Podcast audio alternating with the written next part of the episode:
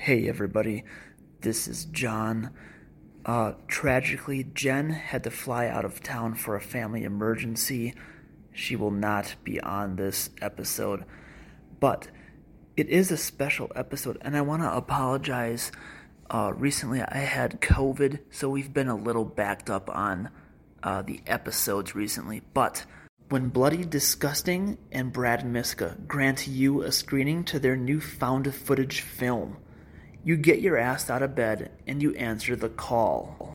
So, without further ado, here is my review of The Outwaters.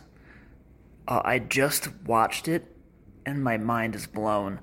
Okay, so if you are a fan of the Blair Witch Project, or the VHS series, or even, dare I say, Event Horizon, this is a must see, okay? And I have not read reviews of what anybody else is saying about this. What I can tell you is, and I'm not going to say something cheesy like, "Oh, this this is a creepy fever dream." No, it's it's like if you had your phone or a recording device and you went to hell itself, this is what that movie is like. It's like so hyper realistic.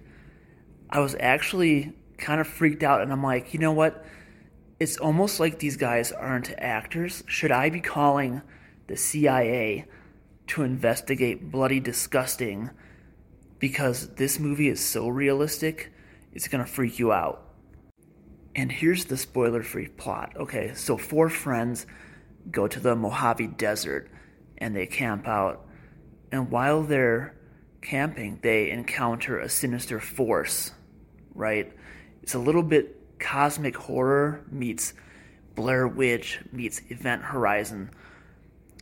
And I can tell you, okay, so I've camped literally a trillion times, and there's nothing scarier than being out in some kind of wilderness because you have absolutely no fucking person you can call to help you, okay? You're shit out of luck if something happens, okay? So this really freaked me out. And maybe I freaked myself out because I have all the lights off in here and I had some wine. And this movie gets trippier and trippier as it goes. And I Chromecasted this to my big screen TV. So, what I want to tell you is it's so hyper realistic, it's going to freak you out. You're going to be traumatized. And I think if you go see this in theaters, you're going to love it. So, go check it out. It's called The Outwaters. I don't want to spoil it for you, but if you want to get back to me with what you thought, I'd appreciate it. I thought it was amazing. Go check it out. It's in theaters tomorrow. Thanks again to Bloody Disgusting and Mr. Brad Miska. I appreciate it. I love this film.